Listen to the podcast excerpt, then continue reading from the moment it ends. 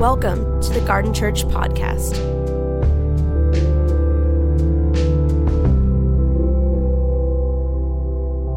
We are going to dive in today. Uh, and I need your A game because we're going to jump around a little bit. I'm going to read a lot of scripture. We're going to dive into what I think is Paul's view of what it means to have a mind that is transforming. And I want to begin with a caveat that just says, by no means do I think we can transform ourselves by direct effort right? We have enough self help books in the world. That's not what Scripture is. Scripture is designed to orient us towards reality and give us a way of living into the kingdom of God, to know His goodness, to know His way of life. That is a part of the renewal of our mind, but it's not the whole thing. We cannot do it by our direct effort. We can do some things by our direct effort, and the Spirit will not transform us to the depths of our soul if we refuse to participate because He has given us a will. He has given us a part of our being that orients us and directs us to make decisions, and it's so difficult to change that. If anyone's tried to go on a diet for a long time, and failed, you know how hard it is to say, Will do what I want you to do. Every January, we have billions of people throughout the world, or maybe millions of people throughout the world, hundreds of millions, let's just go in the middle, that understand how weak our will are. And I want to get into some of that, but not all of it. But today, as we're exploring this, I want to even now begin to relieve some of the anxiety and tension that I know will arise in many of us as we even say the words, the renewing of the mind. That there is no way in one sermon I could possibly address the range of issues that come up when we talk about the renewal of the mind mental health issues, chronic anxiety, depression, addiction, countless other illnesses or restrictions or pains, the trauma that are real and wreak havoc on all of us in different ways. And I want you to hear me from the outset that I am both personally aware and probably even more read than most. At least I'll take a guess.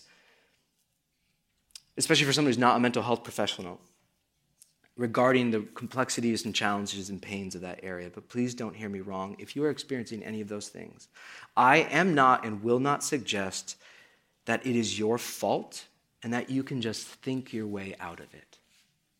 So let me just relieve that tension if that is where you're feeling right now, if this has been something you've experienced for a long time. That's not my point this morning. But as I said, the enemy will get us stuck into thinking that we have no choice, that we have no power, that we have no way of moving forward in the way of our renewal of our own minds. We don't do all of it, but we must participate. And we may not have much power, we may not have much capacity right now. But whatever little bit of power we have, we act out of that place in obedience. And the Spirit can do some wonderful things. And it's like a snowball effect. You just take one step, right? That's how faith, you grow, you don't grow in faith by wishing you had more faith. You can pray for faith, absolutely. You don't grow in faith by wishing you had more faith. You grow in faith by acting in the faith that you have. Yeah. Right? The image I always have of faith is just think of like a pond that's frozen over. You could say, yeah, yeah, that'll hold me and stand on the shoreline. Faith is, yeah, that's going to hold me. So, not all of us have all the power. Not all of us, some of us, we're so conformed to the image of the world that we have very little capacity. And we'll talk about that in a moment.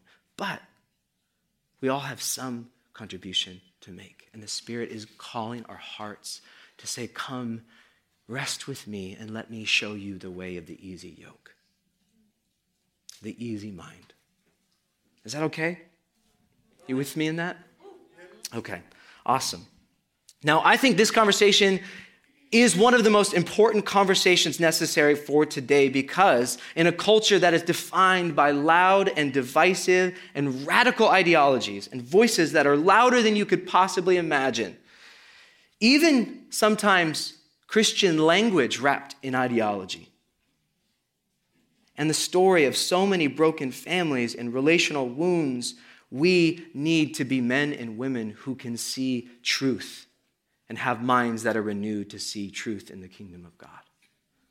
this conversation is essential. This might be the most difficult era in any previous era of history. Now, I say that, but I don't want to begin there because, as we said this morning in our pre service prayer, how many of you have had sermons or podcasts or conversations or TED Talks that begin with someone coming out and they say, the world sucks, and gives you 15 statistics that want your, make your mind explode? Right? we begin with this place of how broken the world is instead of starting where Paul and the disciples start with the vision of God's goodness. Not to be ignorant of the world, not to be blind to it or naive to it. We'll talk about that at the end as well. We don't want to be naive. We want to be students. We want to be alert. We want to be, as Paul says in Thessalonians, we know in our bodies and our minds that it is almost daybreak and the world is convinced that it's still nighttime. That's how we're called to live. That's how we're called to live. So I don't want to be naive, but I don't want to dwell and begin in this place where we think the world is just going to hell because, friends, Jesus Christ has risen from the dead. One of my favorite stories is from this missiologist, this guy, Lesslie Newbigin, who's an amazing missionary to India probably one of the most thoughtful minds of the 20th century with, with regards to church and mission. And one time, a reporter uh, from the BBC was asking him, would, you know, Lesslie, his name's Lesslie Newbigin. Lesslie, would you consider yourself an optimist or a pessimist?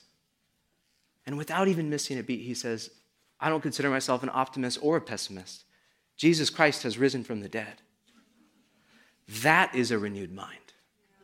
The world gives you two choices, and you go, I have a risen Lord. The world says, oh, it's either cut them off or just engage in their brokenness. And the world says there's a third way. I'm getting ahead of myself. I want to begin in these three spaces by reading the words of Scripture to us. So I'm not going to put these ones up on the, on the screen because I want you to hear the words spoken I want you to hear and reflect. If you need to close your eyes, often we hear sermons and all we're writing down is, oh, that's a great quote. I'm going to use that in an argument. And I want to challenge you as you listen to hear for yourself. Hear the words spoken.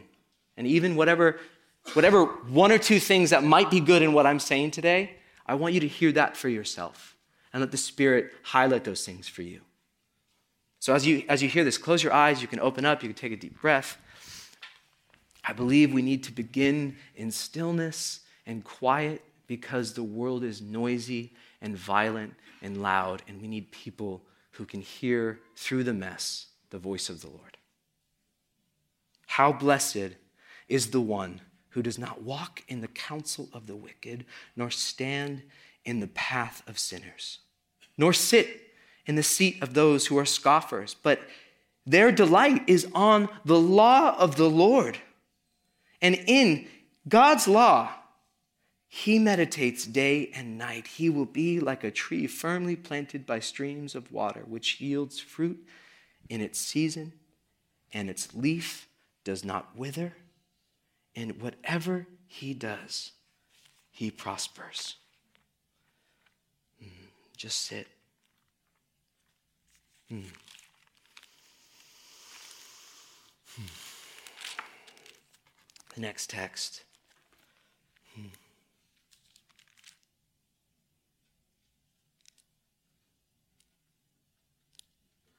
As a result, we are no longer to be children, tossed here and there by the waves and carried about by every wind of doctrine, by the trickery of men, by craftiness in deceitful scheming, but speaking the truth in love, we are to grow in all aspects into Him who is the head, even Christ from whom the whole body, being fitted and held together by what every joint supplies, according to the proper working of their individual part, causes the growth of the body for the building up of itself in love.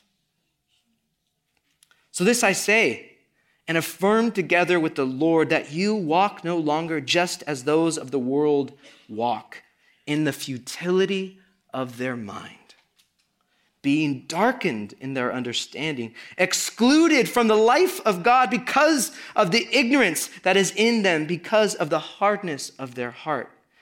And they have become callous, have given themselves over to sensuality for the practice of every kind of impurity with greediness. But you do not learn Christ in this way if indeed you have heard him and have been taught in him, just your former manner, sorry, just as truth is in Jesus. That is, in reference to the former manner of life, you laid aside the old self, which is being corrupted in accordance with the lusts of deceit.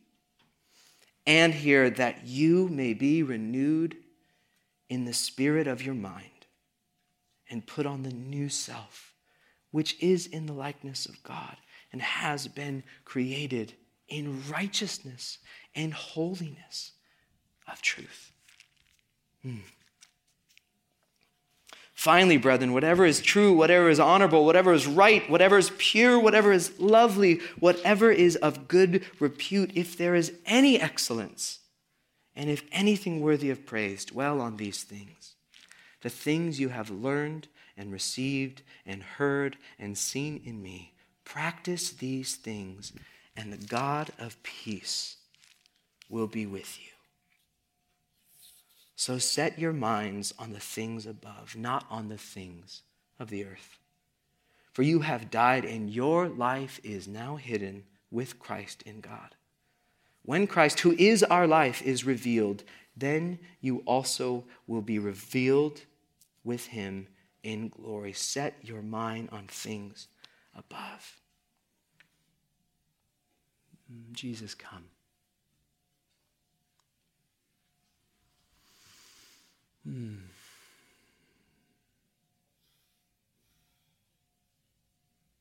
Whatever anxiety, whatever concern, whatever worry, whatever fear we have carried in here, Lord, we refuse to carry it any longer. And we set our minds upon you that we might be renewed wholeheartedly mind, heart, body, soul, spirit. God, would you come and do a great work in us? Hmm, even now, I just I had this sense that this space of quiet is too heavy for some.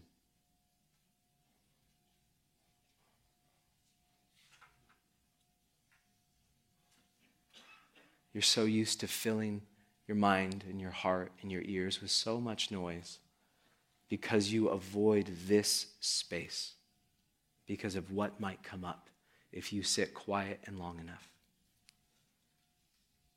And the Holy Spirit just wants to meet you and say, I am the one who can carry this with you and let it not weigh you down anymore.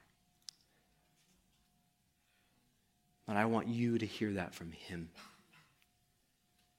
So I'm just going to give you one more minute as you consider the words read from Paul in the Psalms. Mm-hmm.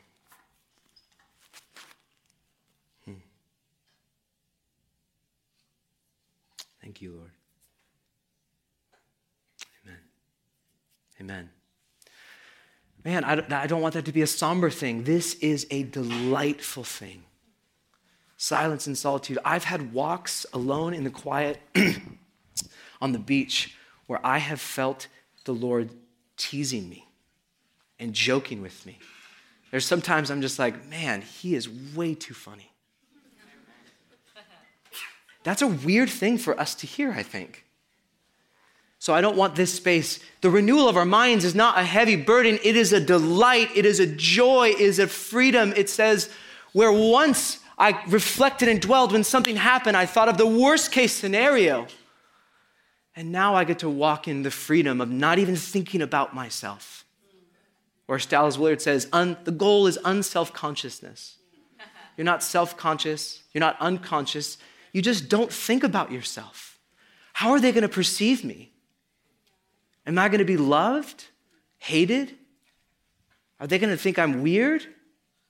Probably, if you're me. but man, What freedom to stand without that running narrative. And I begin in that place of quiet because I think we need to know, and if you hear one thing from me, not from scripture today, I want you to hear this. What you put before your mind is what happens to you in renewal.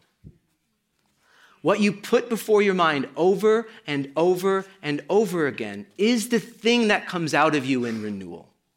And it may be renewal towards the likeness of Christ, or it might be renewal towards something else. Does that make sense?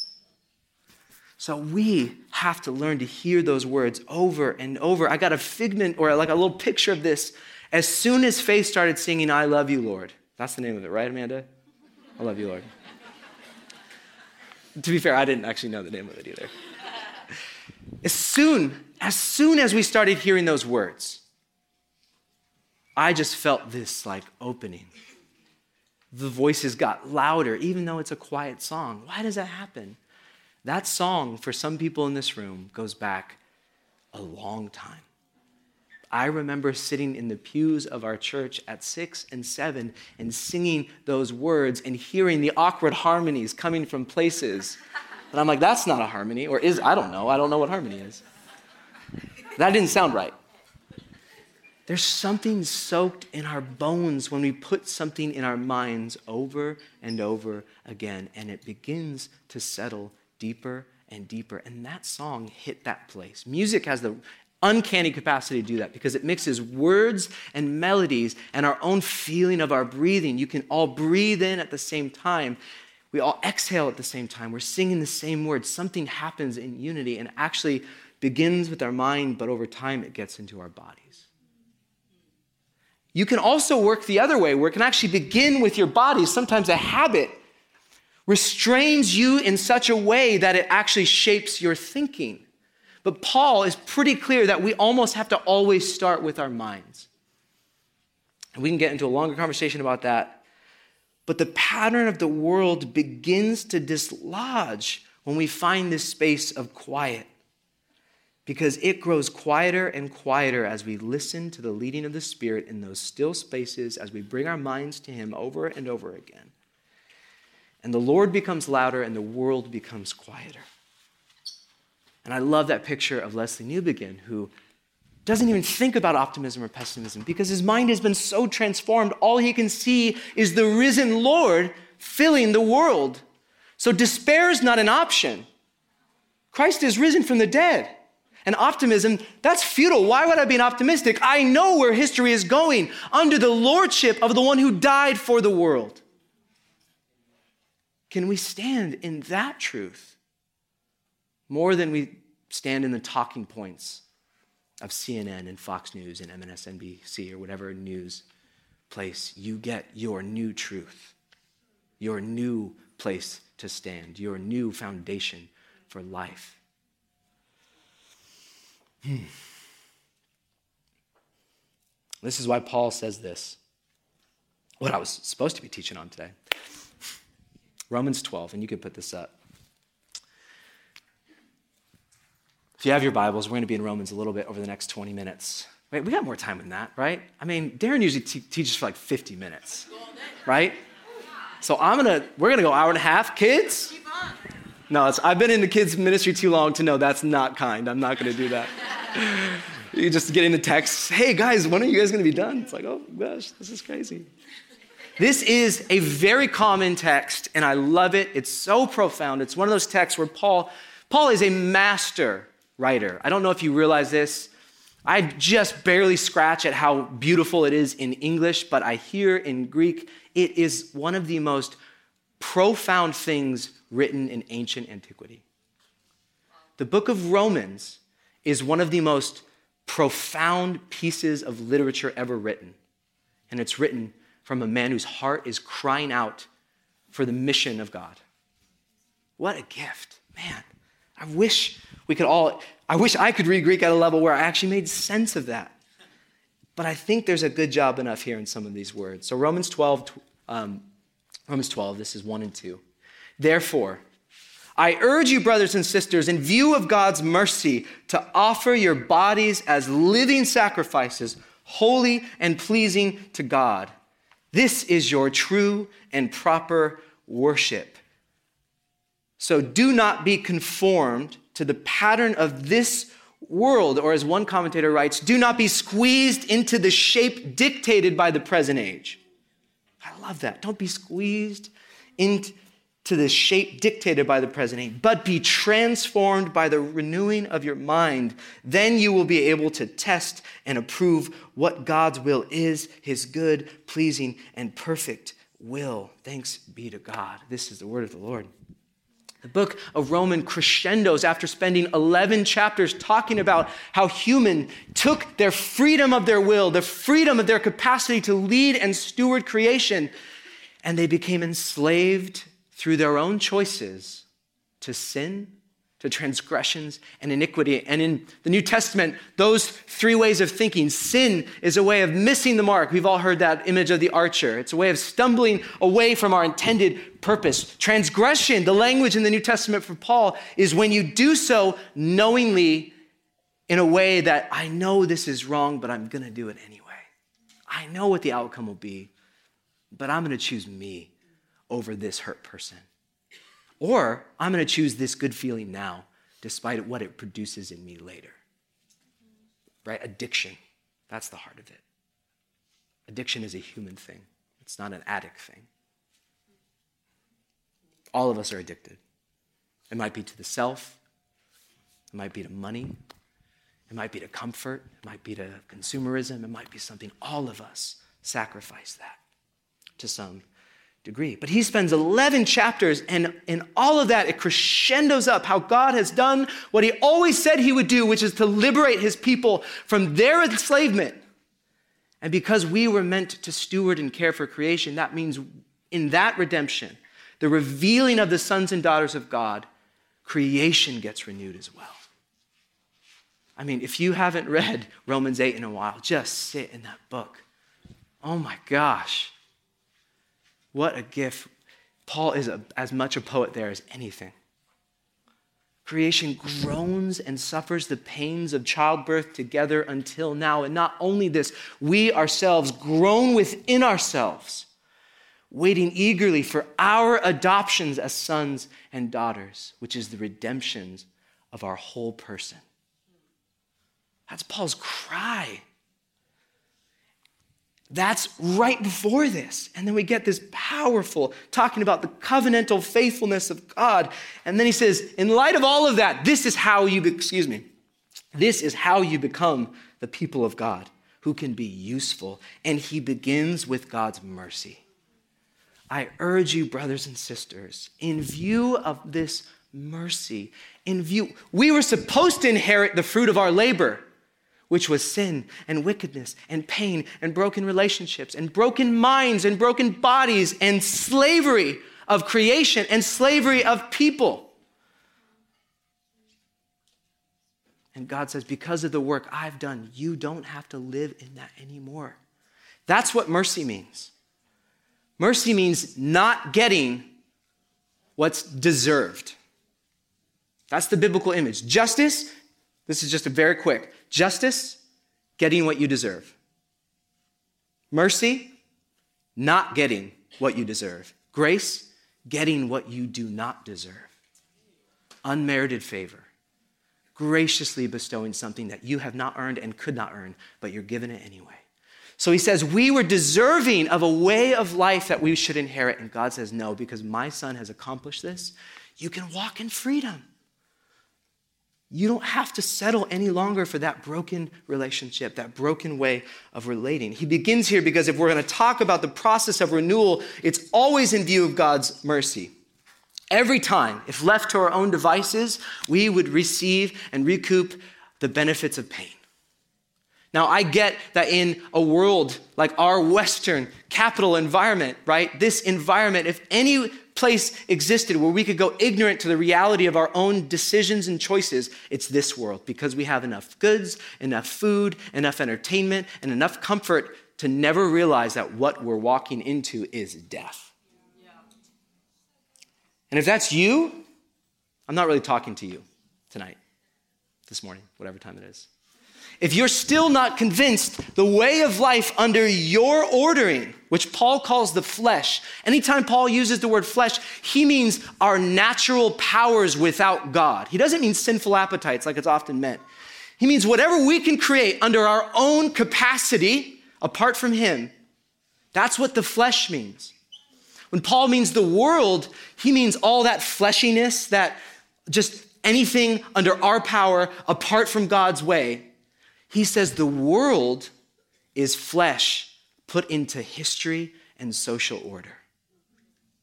This is what humans make. And right now, if you believe the secular myth, it looks good. Our economy is going up, right? Maybe not. The world is peace. Well, we have a pandemic, war in Ukraine. People fighting about some of the most fundamental realities of the world. What does it mean to be a human? What does it mean to be a fill in the blank?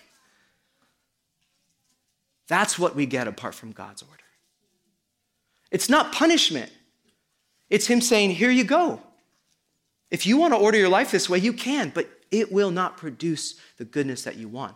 Some of us haven't met that in our own lives yet because for you, this way of being has produced a dream house, a perfect family, a perfect job.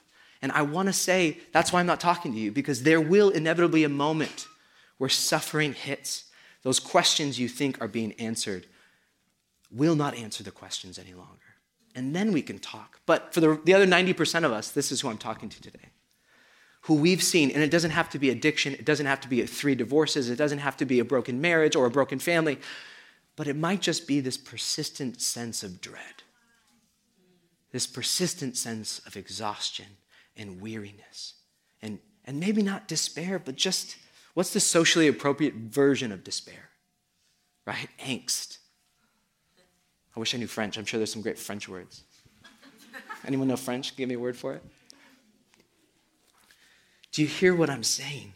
In light of this, because of God's mercy, we don't inherit that life any longer but we offer our bodies as living sacrifices. And Paul means not body, not your physicality. For, bo- for, for Paul, the word soma, it means your whole person, this all encompassing thing that you are. Offer that. Not sacrificial animals, right? Not just some tithe, which is awesome. Not just this part of you. Offer everything that comes and calls you Brian, offer that to the world. Offer that as a sacrifice to the Lord. That's the first starting point. It's unbelievable to me. He draws all of this together. And this is different than the, the, the, sinful appetite that we talked about. Everything in your person is now what must be drawn together and offered to the Lord heart, soul, mind, strength. Your career, your family, your emotions, your hobbies, your finances, all of it now is His. We're no longer partial witnesses, spiritual in one sense and flesh in another sense. You are whole persons. So live as such. And this takes time. But that's what he means by the body. So everything in you. And this is crucial because when we think about sin, sin always disintegrates the self. Sin is opposed to you as a unified person because it knows you're vulnerable when you're disintegrated. Let me give you an example. I might act kind to you in your presence, but I might harbor judgmental thoughts. Anyone want to confess any of that right now? Anyone tempted to do that? That's so exciting. I'm so, I'm so happy for you. God, she always gets that freaking raise. She's such a jerk. Why does she do it? Oh, she's such a fill in the blank. I don't know why I said she. He is just as much. But I become divided because my will violates harmony with you, and I can't express that to you. So one thing exists here and one thing exists here, and I split. And if I do that every minute of every day, how divided do I become? I feel like I'm giving the camera, the production team, run for their money today. Just like dancing over here. See what happens. The heart of sin is to divide and disintegrate our souls. And we begin with the renewal of the mind because it places the right thing at the center, at the top, and lets us be transformed from there. Love will always draw us together. And then this living sacrifice is actually directed by the reasoning of your mind. So Paul creates the context in this two sentences, a key command which sets all of his ways of living apart from any other ethic or philosophy. That you can just have an insight and be transformed in a moment. He says, no. It's, and Christians do this. It says, once we are in Christ, indwelt by the Spirit, then the new life will just come naturally. Well, Paul doesn't mean that because time and time again he says, You are a new creation, but you got to kill the old self. It still lives in you. This is not a one time thing, this is a moment by moment, day by day. The problem is, instead of having renewed minds, we tend to settle for worldly patterns with Christian content and we don't transform by reading theological treatises, which some of you might love to do, and as a part of your formation, yes, more Lord. Though for some persons that is helpful, we do this by bringing our real everyday life before God and place our minds before Him. We just have to look at the global church to see how this works. How many churches and movements have great theology, but none of the fruit of the Spirit? right? So I'm not splitting you and saying, oh, if you just have the right thoughts, it's going to work out. That's not what I mean. That's not what the renewal of the mind is.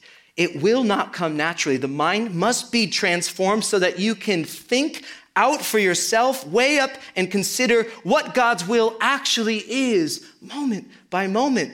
And unless your mind is fully involved, not only are you not growing up as a fully and integrated human, you are not engaging in the virtue and the fruit of the Spirit or holiness at all. Paul wants Christians to have their minds renewed so that they can think differently in the world. Because it's not just about your well being, it's about the possibilities that you create because of your renewed mind. It's about the possibilities you create because of your renewed mind. The seeds of abolitionism, the civil rights movement, ecology, care for our creation, these are Christian ideas born in the gifts and the seeds of the early church. We would not be in a world that even looked at a victim. If we were living 2,000 years ago, we'd be like, yeah, you're a victim, great. We have a world that has actually taken that into itself and is trying to use that to critique the church, using the tools and the lens of the church to critique the church. But this is a Christian ideal. Brothers and sisters, we look at men and women in the world and we don't see their flaws and brokenness. We see them as the beloved of the Father. Only after Jesus is that a universal concept, even remotely. Before it's the power gets what they want. We have to be different. You see, the world is a conformity machine. Each one of us comes into adulthood and early life with our faith in Christ having already received some form of spiritual formation. We have been shaped and patterned and live in certain default modes of ways of countering and responding to the world. And this is why transformation is necessary, because it won't happen on our own. But if we don't learn to notice, we will continue to be conformed to the world, even if we don't want to be.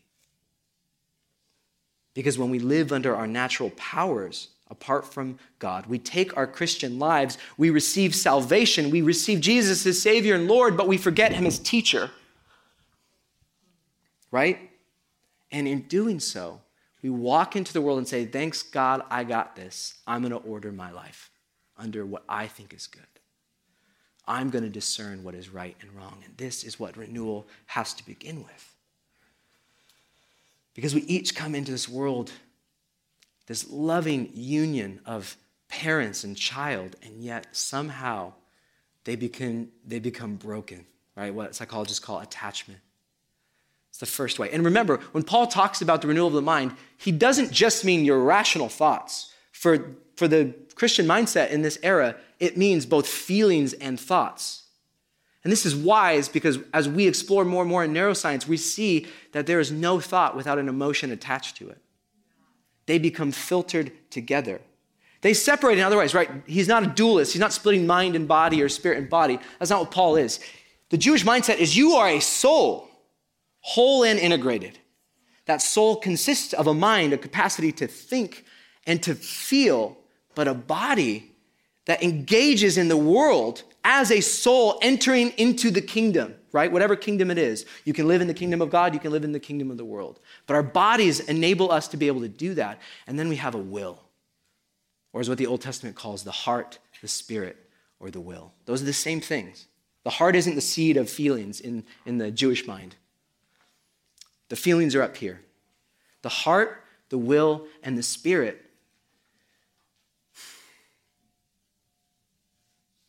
depending on how it's used, this is our capacity to make choice. This is really the center of who we are. The center of all the decisions we've made and the way that we've lived, joined together in a capacity to be present to the world, then that gets instantiated in your body. So we begin with the mind because until we have thought the thoughts that we want to think, we cannot change our behavior. We cannot find renewal.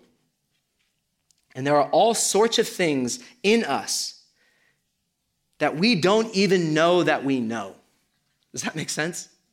There are things that we know, right? I know that that sign is red and that you guys are all here, or at least I think. I'm not a Cartesian, so I'm not thinking I have a demon in my head like Descartes thought. I know that I'm in a school. These are things that I know that I think. But then there are a whole bunch of things that I don't even know that I know because there's so much about the way that I see the world.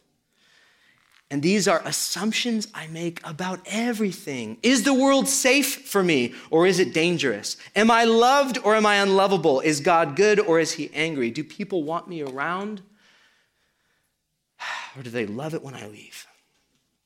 Will people be there for me when I need them or am I genuinely alone? Most of these things are what we think about ourselves or the world, but they're not beliefs that we would ever write down if you were to ask us. This is what they call implicit knowledge. It goes deeper than our conscious thoughts. And we can't affect those directly.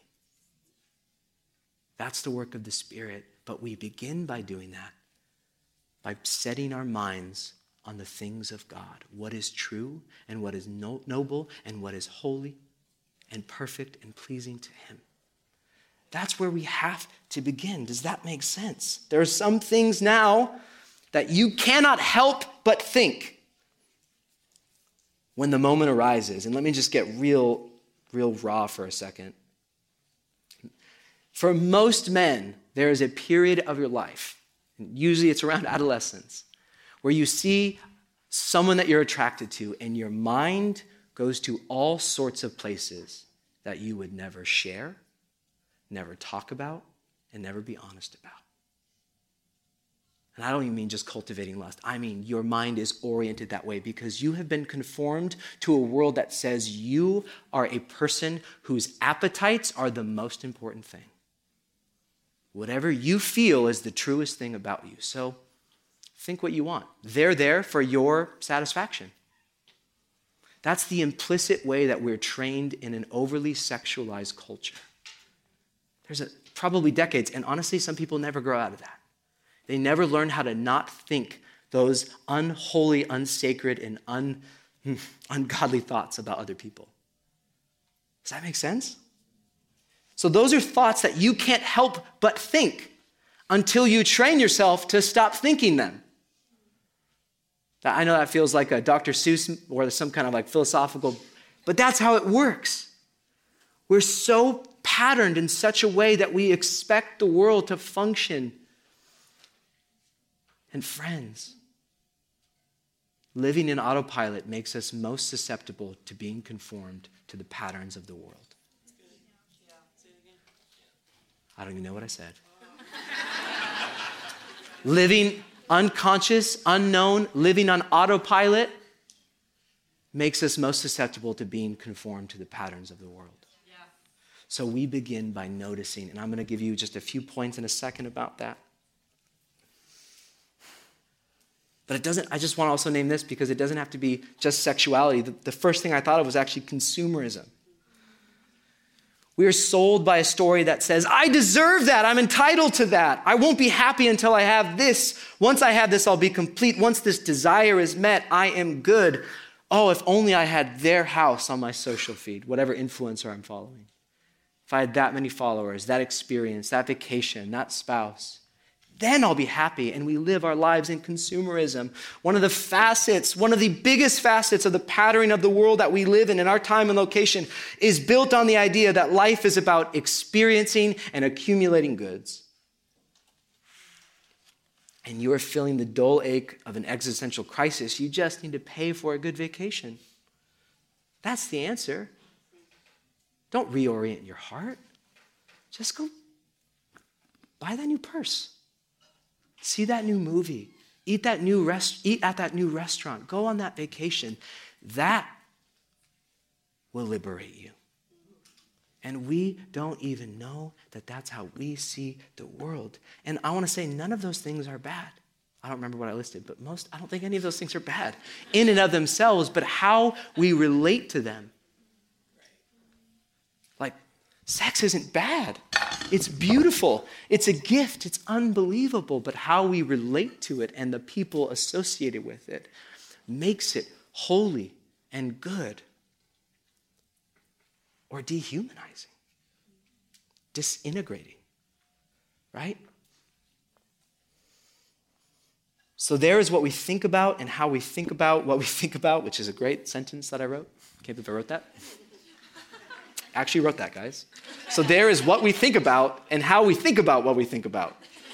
Who talks like that? Apparently, I do.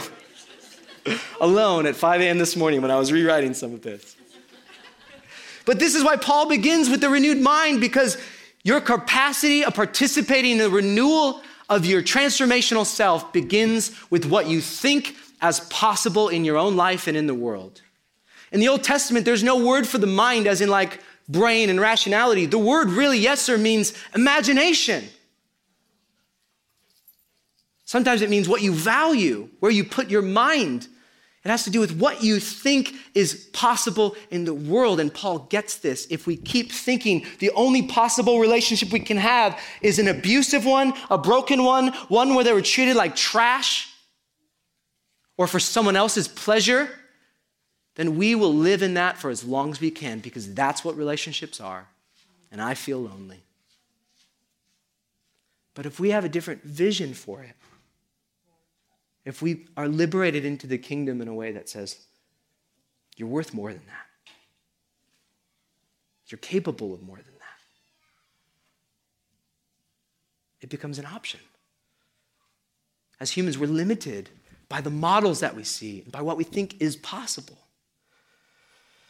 This is why Paul says in Romans 8 For those who are according to the flesh set their minds on things of the flesh, but those who are according to the Spirit, the things of the Spirit. For the mindset on the flesh is death, but a mindset set on the Spirit is peace and life.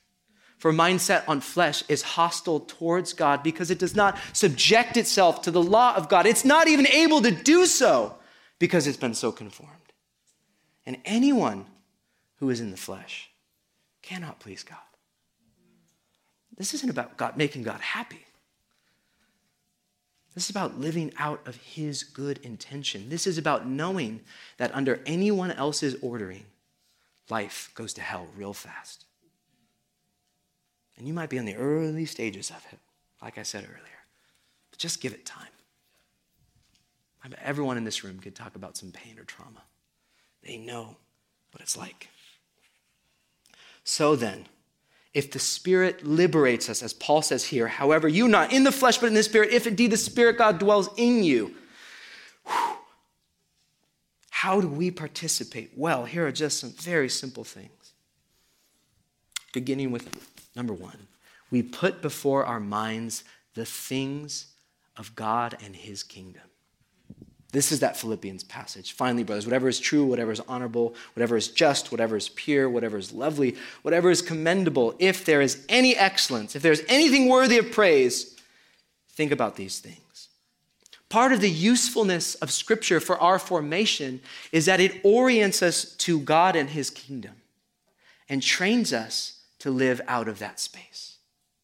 But don't get me wrong, I know people who have whole books memorized and don't look like Jesus. So there is a difference, because I'm going to challenge our church to start memorizing Scripture. But I'm going to say that and say, I know that that alone will not transform you. But if you approach the memorization of Scripture for the purposes of transformation and renewal, then you approach the how in a different way so that when the what comes, it becomes useful. I'll tell you right now the Psalms that I have memorized that I wake up to in the morning, the Lord's Prayer, Corinthians 13, there are some, there are some texts that have become so much a part of my way of thinking. And again, I'm not perfect at this, I'm not saying this, but at one point it might be profanity that emerged from me. But over time, somehow blessing has emerged. And if we look at what this looks like, if we look at what it's possible, how do you think Jesus, we talked about this on Friday night, how do you think Jesus was nailed to a cross and the first thing that comes out of his mouth is forgiveness and blessing to his murderers? That doesn't happen through grit teeth. That happens for 33 years. He soaked in the words of Scripture and he soaked in the presence of his Father to become so confident of who he was in his identity that he couldn't help but bathe the world in everyone's belovedness.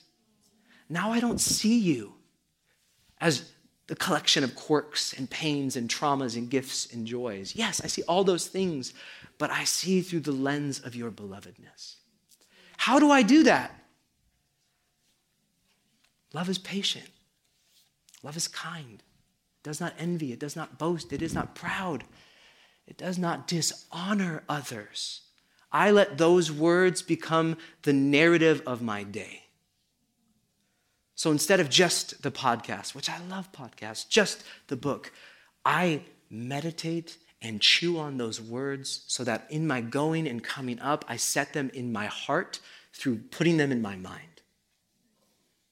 And like that song at the beginning of this morning, it becomes a part of who I am. I love you, Lord and I lift my voice.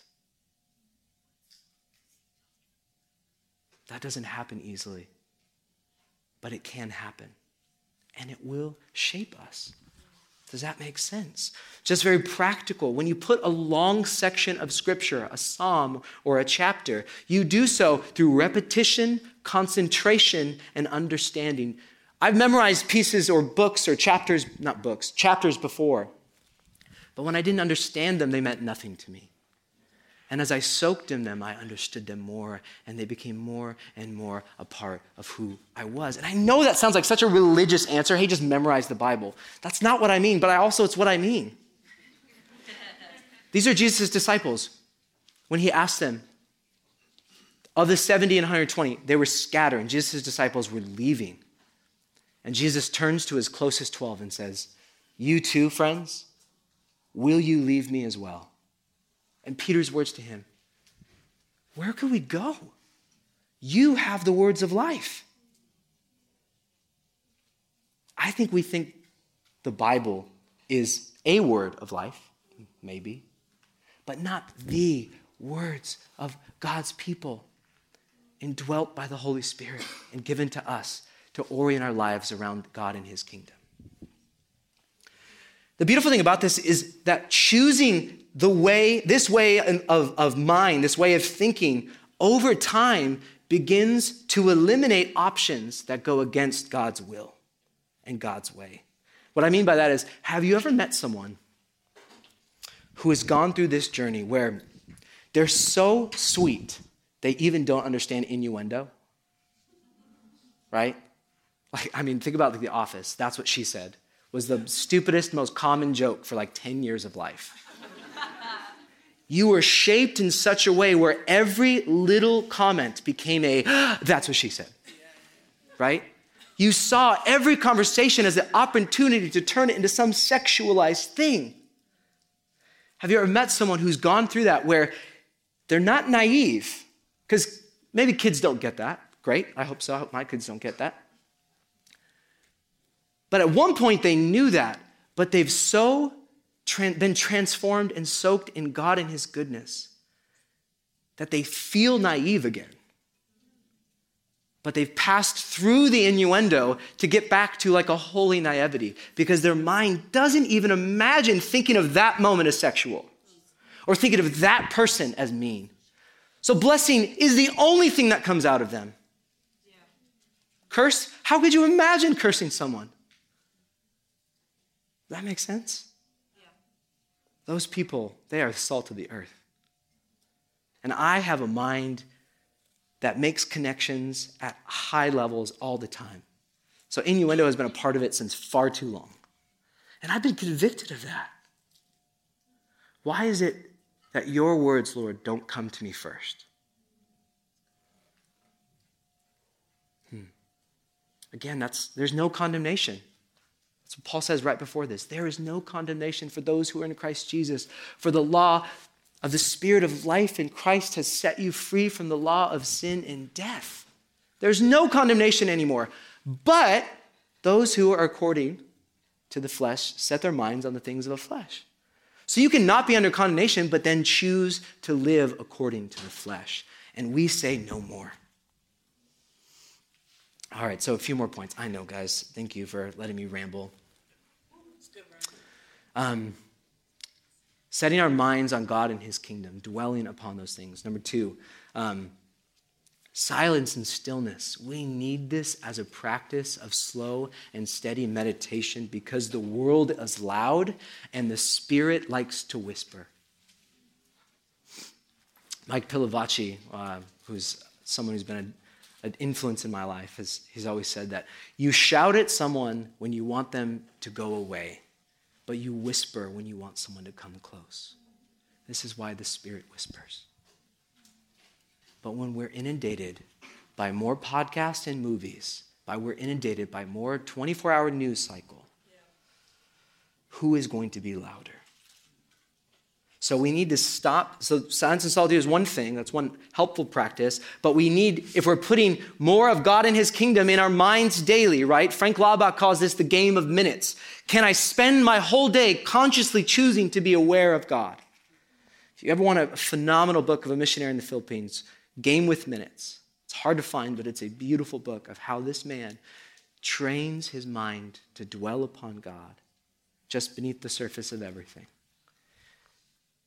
Have any of you come out of a time of really sweet prayer and the first thing you've done is just like, I don't know, lusted? Or like, when you bathe the moment in God's goodness, it's hard to go back to that way. Well, we do that every day and every minute, then all of a sudden those opportunities become less and less likely, and our mind slowly begins to renew. So we, we put on God and His kingdom in our thoughts and our thinking and our way of being, and we take off the things that are no longer bringing us life.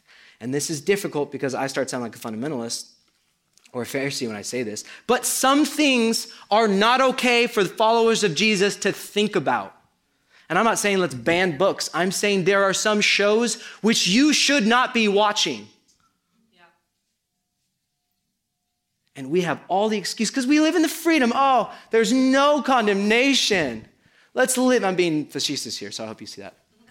There's no condemnation. Oh, I can just, you know what? Yeah, I just, yeah, like it's absolutely possible for you to have a drink or two. But six? Oh, it's absolutely possible for you to watch a show, but Game of Thrones?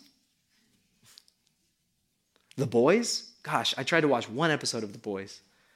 Don't watch it. Please do not watch it. I was like, cool, like superhero, dark superhero. And I was like, what? What is this show? Oh my gosh, what have they done? There are some shows that we cannot watch, some conversations that we have to not be a part of. Yeah. And it will cost you. Paul's not naive. This way of life doesn't feel good all the time because it might mean exclusion. Yeah. It might mean you look like a pariah. Might mean people call you a fundamentalist.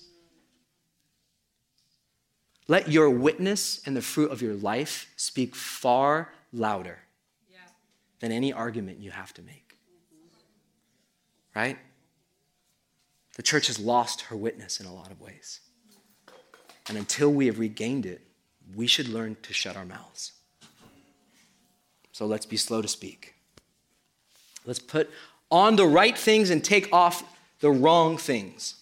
And I also think this is about ratios.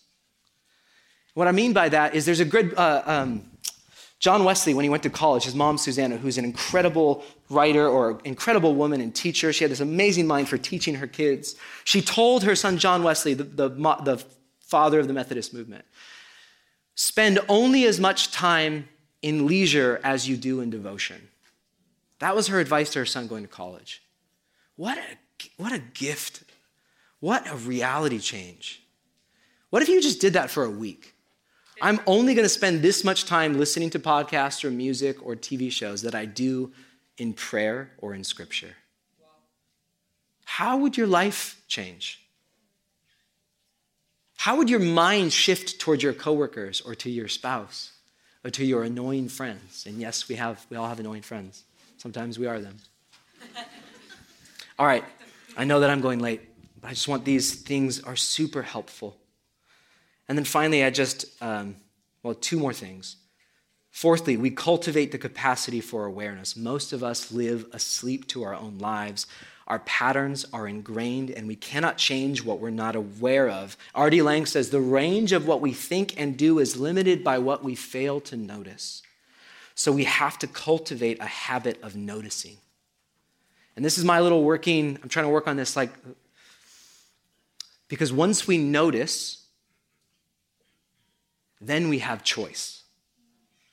And once we can choose, then we can take responsibility. And once we have responsibility, we have real power.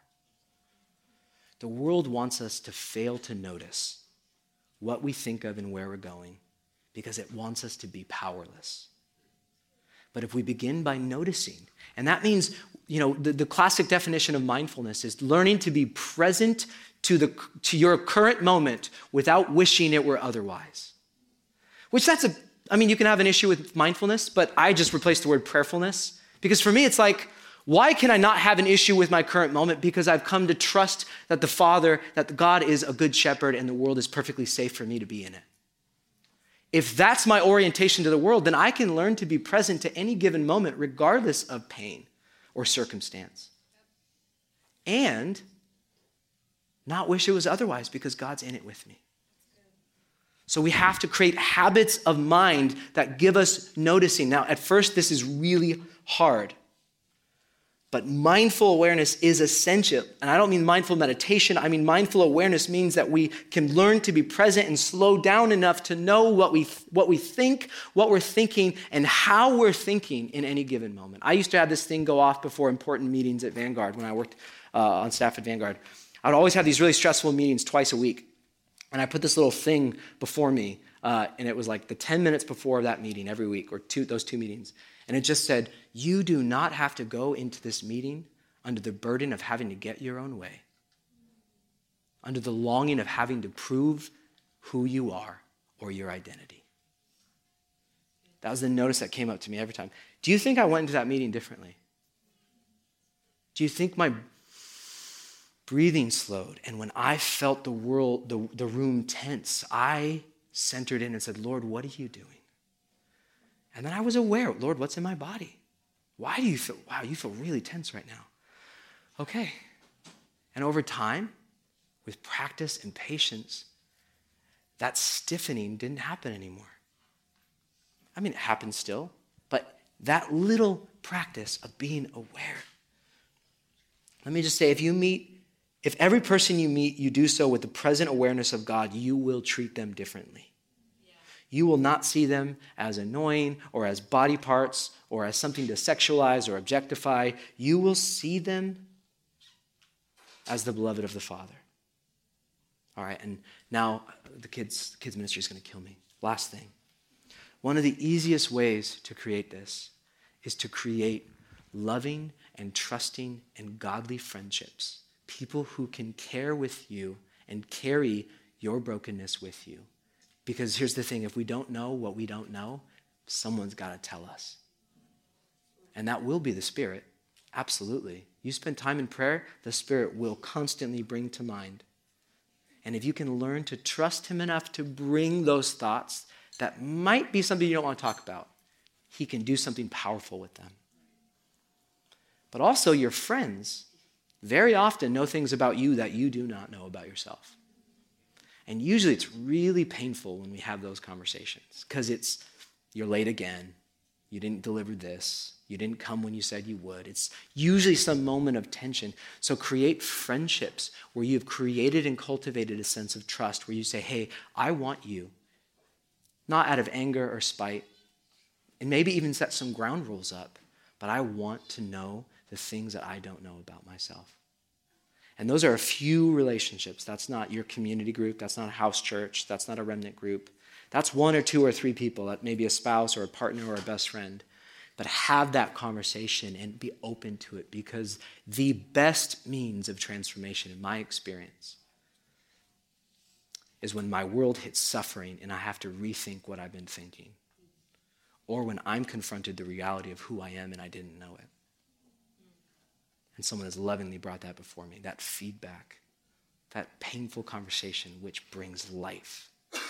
We have to be good at painful and hard conversations with humility and kindness.